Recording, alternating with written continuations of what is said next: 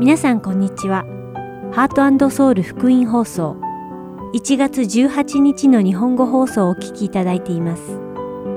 このシーズンは聖書を一緒に読みましょう。新シリーズ管理人の暮らし、そしてクリスチャニーズ入門講座を13週にわたってお届けします。では、聖書を一緒に読みましょうをお聞きください。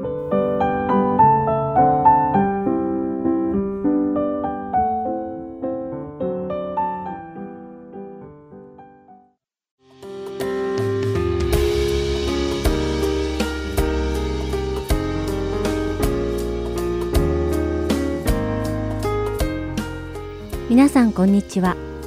聖書を一緒に読みましょうのお時間です。お相手はダイヤモンド優子です。私たちの生きている現代は知識の時代と言われます。知識が豊富であればあるほど人生がより良くなると言われる時代です。より良い人生を送るため、人々はより多くの知識を得る努力をします。現状より良い仕事を得るために新たに勉強したりする人も多いのではないでしょうか。しかし、世の中にはものすごい量の知識が存在するため、人が一生をかけてもそのすべてを網羅するのは不可能です。では、この莫大な知識の中でも、最も重要な知識は何だと思いますか？ピリピピトへの手紙を書いた使徒パウロは、その当時最も優秀な学者と言われていたユダヤ人の有名なラビ、ガマリエルから立法を学びました。彼はユダヤの立法だけでなく、ギリシャ文学にも精通し、当時最高の教育を受けたエリートだったのです。また、パウロはユダヤ人でありながら、生まれた時からローマ市民権も与えられており、社会的にも人が羨むとても恵まれた境遇にありました。しかし、パウロは自分の持っているローマ市民権だとか、豊富な学問や立法の知識などはすべてゴミであると表現しています。パウロに言わせると、このような人が羨むすべてのものよりももっと重要な知識があると言います。では、パウロの言う他のものがすべてゴミに思えるほど素晴らしい知識とは何だと思いますか？ピリピ人への手紙3章7節から9節を読んでみましょう。しかし、私にとって徳であったこのようなものを皆、私はキリストのゆえに損と思うようになりました。それどころか、私の主であるキリストイエスを知っていることの素晴らしさのゆえに、一切のことを損と思っています。私はキリストのためにすべてのものを捨てて、それらを散りあくたと思っています。それは私にはキリストを得、またキリストの中にあるものと認められ、立法による自分の義ではなくて、キリストを信じる信仰による義、すなわち信仰に基づいて神から与えられる義を持つことができるという望みがあるからです。そうです。パウロはこの世が私たちに与える知識よりもずっと価値のあるのはイエス様を知ることだと言っているのです。皆さんはどうですか？最も価値のあるイエス様の知識を持っていますか？パウロは自分がこの世に属さず、天に属しているということを知っていました。ですから、彼はローマではなく、天の御国に市民権を持ちたいと願い、また、立法を知ることより、立法を完全にするイエス様を知ることを望んだのです。パウロは真理を知ったので、すべてを捨て、イエス様に従ったのです。そして、パウロは私たちに17節で、兄弟たち、私を見習う者になってください、と彼を見習うように奨励しています。皆さんは他の人に自分を見習うように言える生き方をしていますか？私たちも使徒パウロのようにイエス様を知る知識を最も価値のあるものと考え、神様の召しに従順に従うことができるようにお祈りします。それでは、ピリピピトへの手紙3章を読みして、今日の聖書を一緒に読みましょう終わりたいと思います。最後に、私の兄弟たち、主にあって喜びなさい。前と同じことを書きますが、これは私には煩わしいことではなく、あなた方の安全のためにもなることです。どうか犬に気をつけてください。悪い働き人に気をつけてください。肉体だけの割礼のものに気をつけてください。神の御霊によって礼拝をし、キリストイエスを誇り、人間的なものを頼みにしない私たちの方こそ、割礼のものなのです。ただし、私は人間的なものにおいても頼むところがあります。もし他の人が人間的なものに頼むところがあると思うなら、私はそれ以上です。私は8日目の割礼を受け、イスラエル民族に属し、ベニヤミンの別れのものです。喫水のヘブル人で、立法についてはパリサイ人、その熱心は教会を迫害したほどで、立法による義についてならば、非難されるところのないものです。しかし私にとって得であったこのようなものを皆、私はキリストのゆえに損と思うようになりました。それどころか、私の主であるキリストイエスを知っていることの素晴らしさのゆえに、一切のことを損と思っています。私はキリストのためにすべてのものを捨てて、それらを散りあくたと思っています。それは私にはキリストを得、またキリストの中にあるものと認められ、立法による自分の義ではなくて、キリストを信じる信仰による義、すなわち信仰に基づいて神から与えられる義を持つことができるという望みがあるからです。私はキリストとその復活の力を知り、またキリストの苦しみに預かることも知って、キリストの死と同じ状態になり、どうにかして死者の中からの復活に達したいのです。私はすでに得たのでもなく、すでに完全にされているものでもありません。ただ捉えようとして追求しているのです。そしてそれらを得るようにとキリストイエスが私を捉えてくださったのです。兄弟たちよ、私は自分はすでに捉えたなどと考えてはいません。ただこの一時に励んでいます。すなわち、後ろのものを忘れ、ひたむきに前のものに向かって進み、キリストイエスにおいて上に召してくださる神の栄冠を得るために、目標を目指して一心に走っているのです。ですから、成人である者は皆、このような考え方をしましょ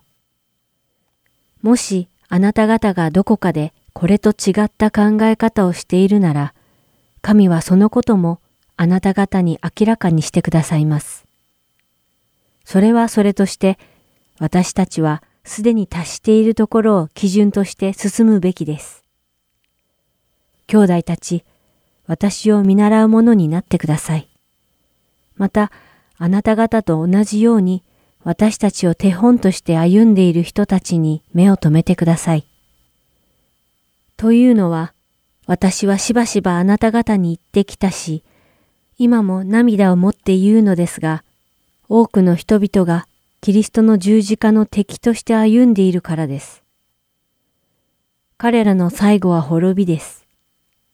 彼らの神は彼らの欲望であり、彼らの栄光は彼ら自身の恥なのです。彼らの思いは地上のことだけです。けれども私たちの国籍は天にあります。そこから主イエス・キリストが救い主としておいでになるのを私たちは待ち望んでいます。キリストは万物をご自身に従わせることのできる道からによって私たちの癒しい体をご自身の栄光の体と同じ姿に変えてくださるのです。今週も聖書を一緒に読みましょうにお付き合いいただきありがとうございました。お相手はダイヤモンド優子でした。また来週お会いしましょう。さようなら。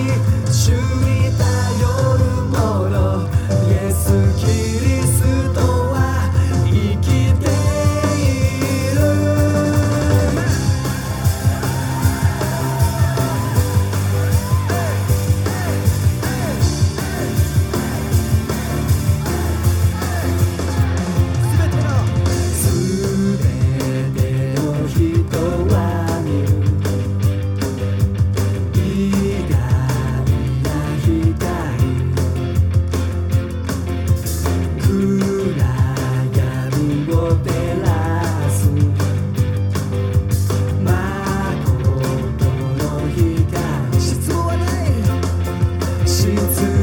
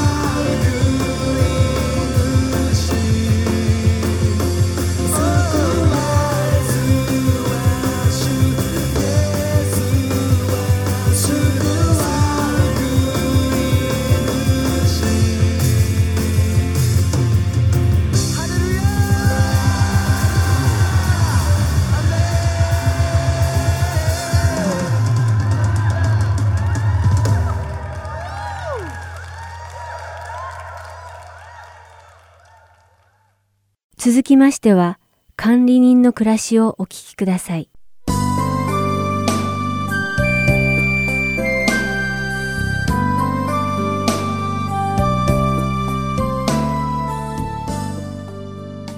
皆さんこんにちは。管理人の暮らしの時間です。お相手は横山まさるです。今日も皆さんと一緒に神様が私たちクリスチャンに委ねてくださった地上のすべてのものをどう管理していけばよいのかを聖書の御言葉を通して学んでいきましょう。さて前回はルカの福音書の第19章の12節から15節に書かれたイエス様が弟子たちに話された例え話について学びました。この時イエス様はもうすぐエルサレムに入られ最後の働きをなされて天に戻られる直前でした。弟子たちはすぐにでも神様の御国がこの地上に来てイエス様がユダヤ人の王に君臨されるのだと信じていました。しかしイエス様はその時はまだでありその時が来るまでにはまだしばらくの間があるとおっしゃったのです。そしてイエス様は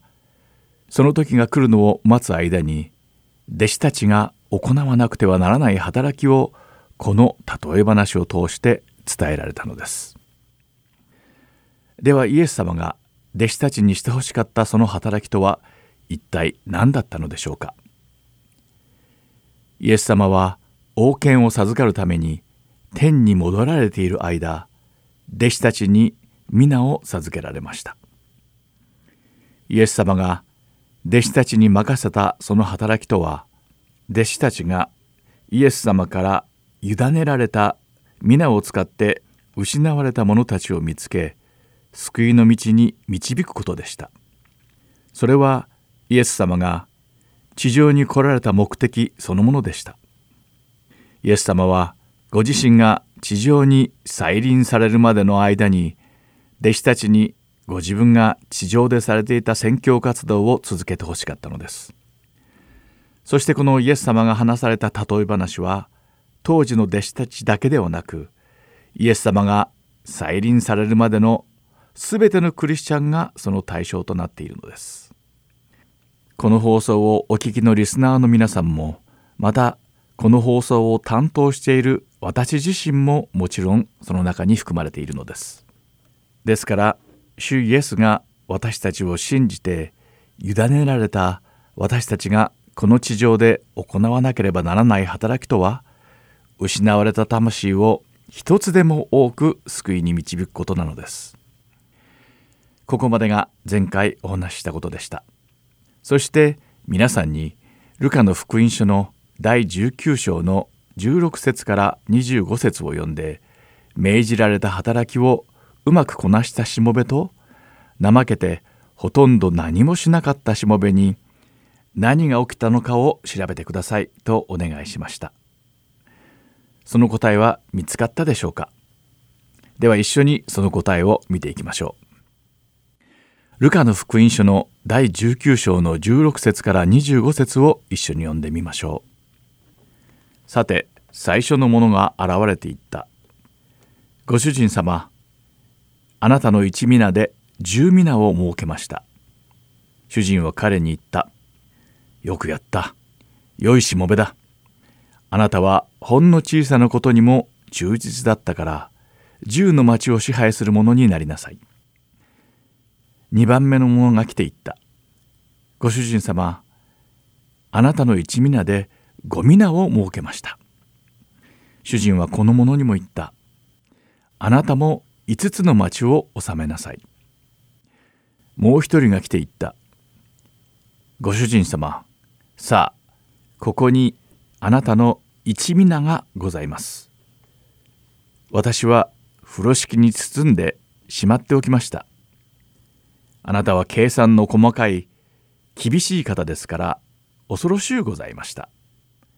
あなたはお預けにならなかったものをも取り立ておまきにならなかったものをも刈り取る方ですから。主人はそのしもべに言った。悪いしもべだ。私はあなたの言葉によってあなたを裁こう。あなたは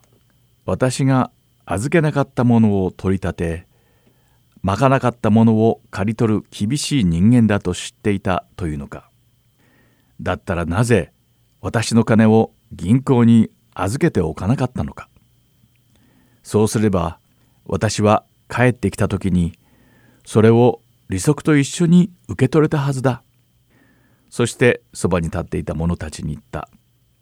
その一皆を彼から取り上げて十皆持っている人にやりなさい。すると彼らは、ご主人様、その人は十皆も持っていますと言った。このイエス様の例え話では、主人がしもべにその働きに応じて報酬を与えています。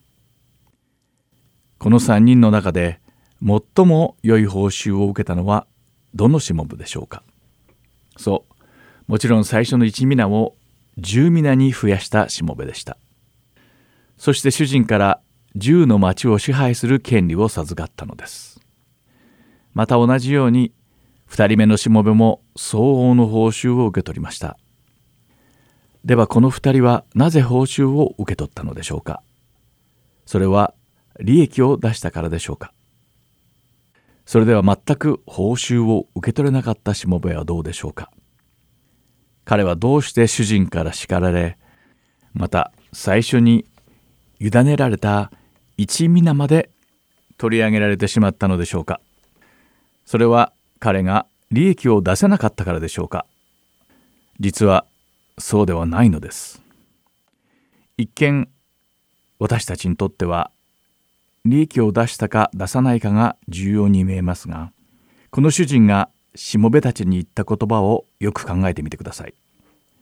この主人はしもべが利益を出したか出していないかでしもべたちを評価していないのです。実際この主人は最初のしもべによくやった良いしもべだ。あなたはほんの小さなことにも忠実だったと言っています。つまりこの主人は利益という結果ではなくしもべたちの忠実さつまり主人の命令にしもべたちが忠実に従ったのかどうかでしもべたちを評価していたのです。またこの主人が何もしなかったしもべを叱った時の言葉を見てみましょう。私はあなたの言葉によってあなたを裁こう。あなたは私が預けなかったものを取り立てまかなかったものを刈り取る厳しい人間だと知っていたというのか。だったらなぜ私の金を銀行に預けておかなかったのか。そうすれば私は帰ってきた時にそれを利息と一緒に受け取れたはずだとあります。この悪いしもべは主人を誤解していました。主人が利益だけを欲していると思っていたのです。もし委ねられた一皆をうまく使うことができずに損失が生じたら処罰を受けると思っていたのです。だから授かった一皆を大事に包んでしまっておきそのまま主人に返したのです。これを知った主人はこのしもべを悪いしもべと呼びました。そしてそのしもべに自分の主人が利益だけを求める主人だと思っていたのならなぜ銀行に預けて利子を得なかったのかと叱責したのです。主人が意図したことはしもべが託された一皆を忠実に主人の言いつけを守って運用することでした。もし忠実にそれを行ったのであれば利益の代償はさして重要ではなかったのです。そしてもし忠実であったなら必ず利益は出せたはずだったのです。主人の言いつけに注意を払い忠実にそれを守らなければならなかったのです。このイエス様の例え話では主人がイエス様でしもべたちは当時の弟子たちとその後に来るすべてのクリスチャンを指しています。ではイエス様は私たちに一体何をしてほしいと望まれているのでしょうか。神様の御国のために利益を出すことを望まれているのでしょうか。そもそも神様の御国のために金銭的な利益を出すことなど可能なのでしょうか。私たちは神様の御国のために何かをすることなど全く不可能なのです。それは神様自らが天の御国のために働いておられるからです。私たちに唯一できることは主のご命令に忠実に行動するだけなのです。コリント人への手紙第一の第4章の2節を見てみましょう。そこには、この場合、管理者には忠実であることが要求されますとあります。そして、手元への手紙第一の第1章の12節には、私は私を強くしてくださる私たちの主キリストイエスに感謝を捧げています。なぜならキリストは私をこの務めに任命して私を忠実なものと認めてくださったからです。と書かれています。パウロはイエス様が彼を忠実であると認めてくださったと言っているのです。では、ここまで学んだことをまとめてみましょう。イエス様は地上でのご自分の宣教活動を終えるにあたり、弟子たちに例え話をされました。その例え話には、失われたものを救うというイエス様が、この地上に来られた目的が含まれていたのです。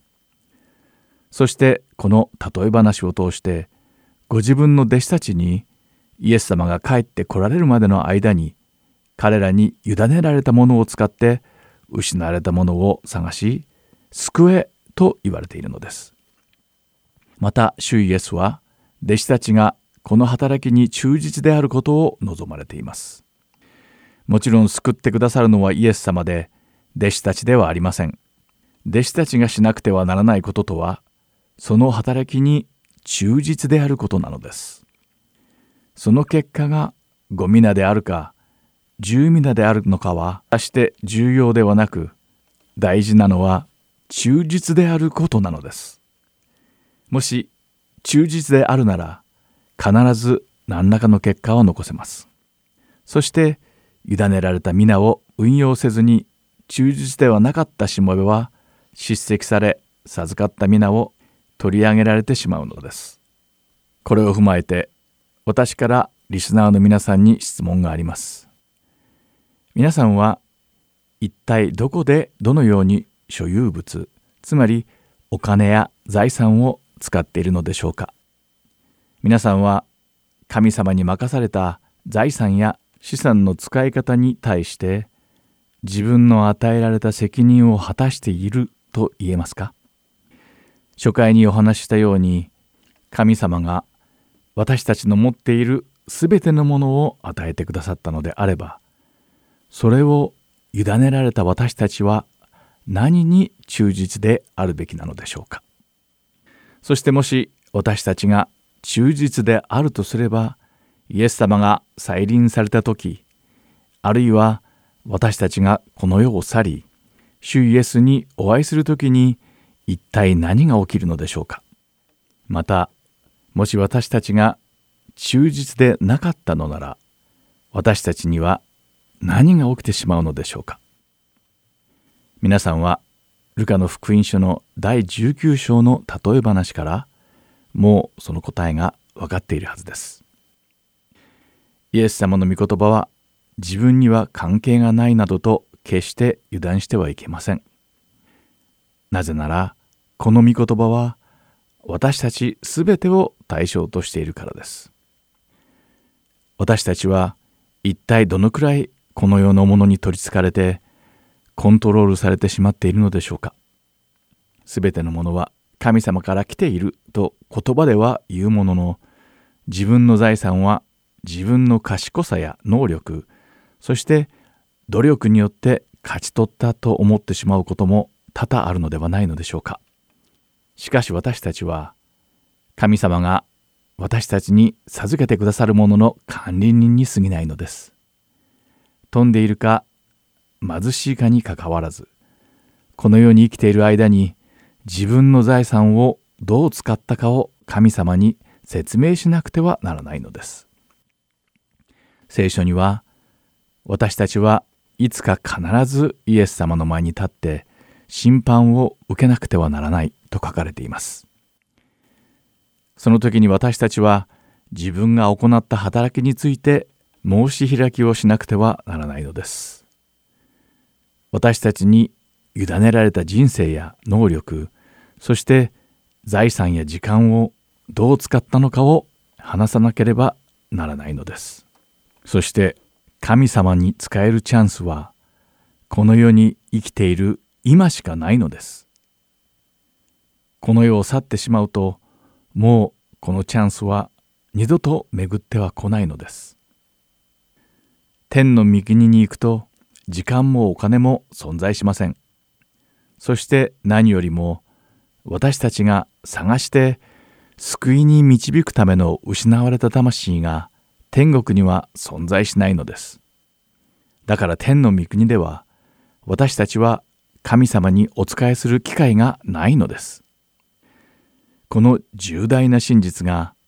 あなたを目覚めさせてくれることを願っています。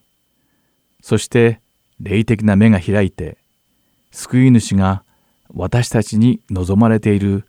この世での忠実な働きについて理解できることを願っています。私たちがこの世で行うことが私たちが永遠に受ける報酬または罰を決めるのです。最後に皆さんと一緒にヨハネの黙示録の第22章の12節を一緒に読んで終わりたいと思います。見よ、私はすぐに来る。私はそれぞれの仕業に応じて報いるために私の報いを携えてくる。ではまた来週、管理人の暮らしでお会いしましょう。お相手は横山まさるでした。さようなら。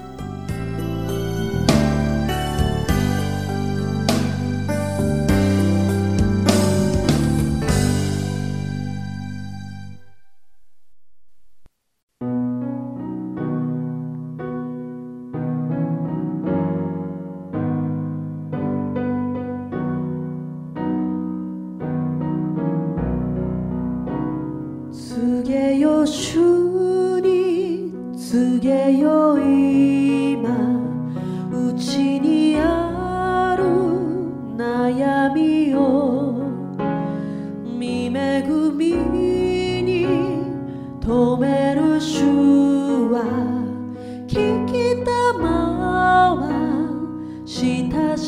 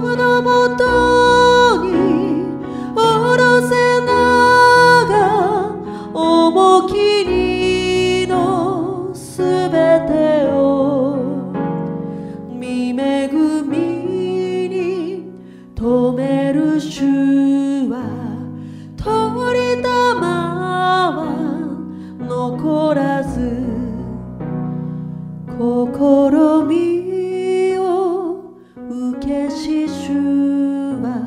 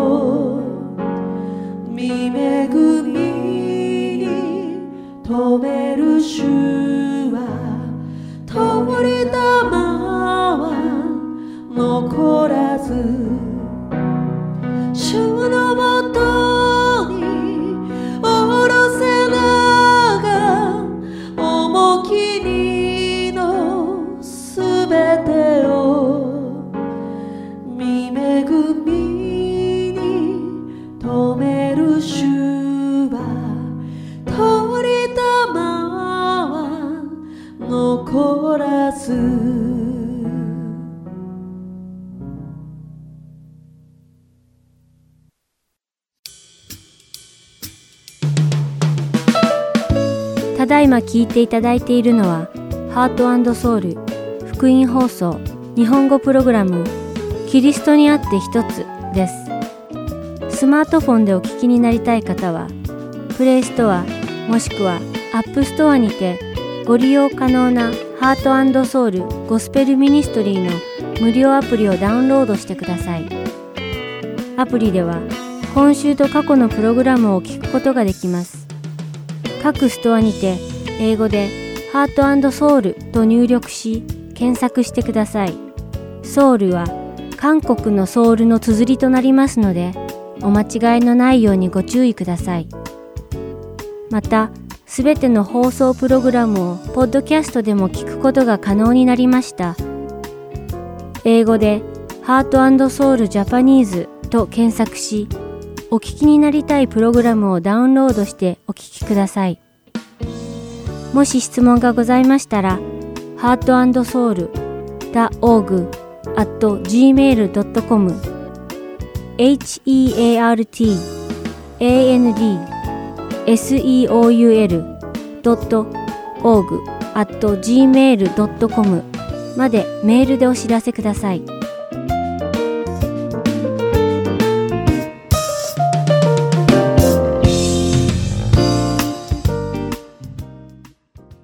次はクリスチャニーズ入門講座をお聞きください。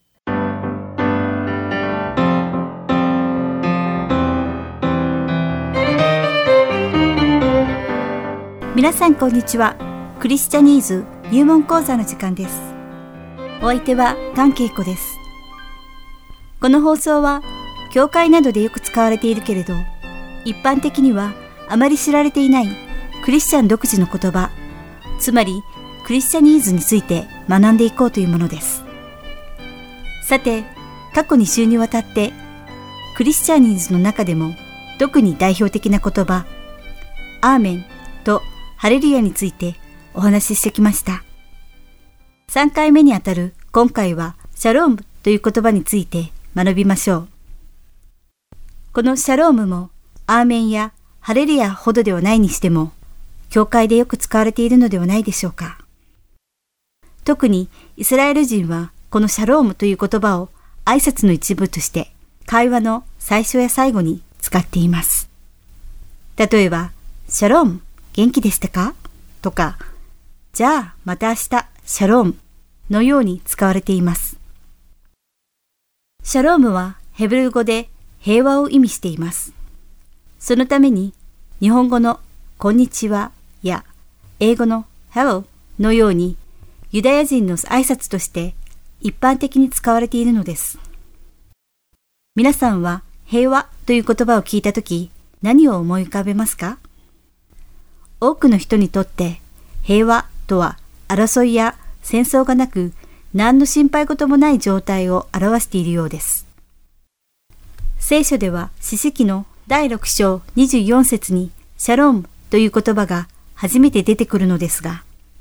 22節から24節を読むことで、この言葉が表している平和の意味がより深く理解できると思います。では、このシャロームの深い意味を理解するために、詩式の第6章22節から24節を読んでみましょう。これでこの方が主の使いであったことが分かった。それでギデオンは言った。ああ、神、主よ、私は面と向かって主の使いを見てしまいました。すると主はギデオンに仰せられた。安心しなさい。恐れるな。あなたは死なない。そこでギデオンはそこに主のために祭壇を築いて、これをアドナイシャロムと名付けた。これは今日までアビエゼル人のオフラに残っている。ヘブルの獅子と呼ばれたギデオンは主の見つかいに会い、それが本当に主の見つかいであると悟ります。当時のユダヤ人の間では、主の御顔や主の見つかいを見たら死んでしまうと信じられていました。それは多くの罪人たちが主の存在に触れて死んでいたからです。そのため主の見つかいに遭遇してしまったギデオンは自分は死んでしまうのだと恐れたのです。しかし、神様はギデオンに命の保証をしてくださったので、ギデオンはその場に祭壇を築いて、主は平和の神であると宣言したのです。このくだりからお分かりになるように、シャロームが表している平和には、死ぬはずであったものが生かされたという意味があるのです。神様とギデオンの間には調和の取れた関係が存在していたと言い換えることもできます。私たちを救うためにこの地上に降りて来てくださったイエス様が平和の御子と呼ばれている意味がこのシャロームという言葉を理解することでより明確に理解できるのではないでしょうか。私たちは罪のために神様の敵となり死ぬはずだったのにイエス様が私たちの死を生に変えてくださったのです。イエス様のおかげで私たちは神様と平和な関係にあるのです。イエス・キリストは平和の御子、シャロームの御子なのです。ですから私たちは神様と調和の取れた関係、シャロームな状態を私たちの中に保たなくてはならないのです。いかがでしょうか？これからシャロームという時にはこの意味を思い出して、あなたと神様の関係が調和の取れた平和なものであることを願っています。というメッセージを込めましょう。皆さんが日々をシャロームで始めて、シャロームで締めくくることができるように願います。ではまた次回、クリスチャニーズ入門講座でお会いしましょう。お相手は関係子でした。シャローム。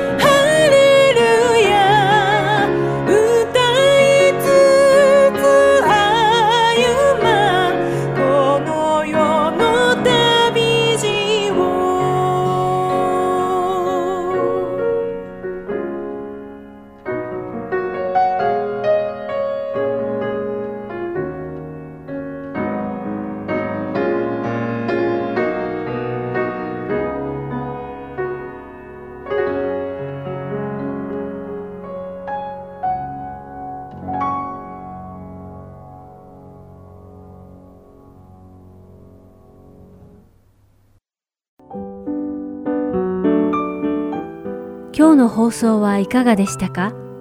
最後までお付き合いくださりありがとうございました。また来週お会いしましょう。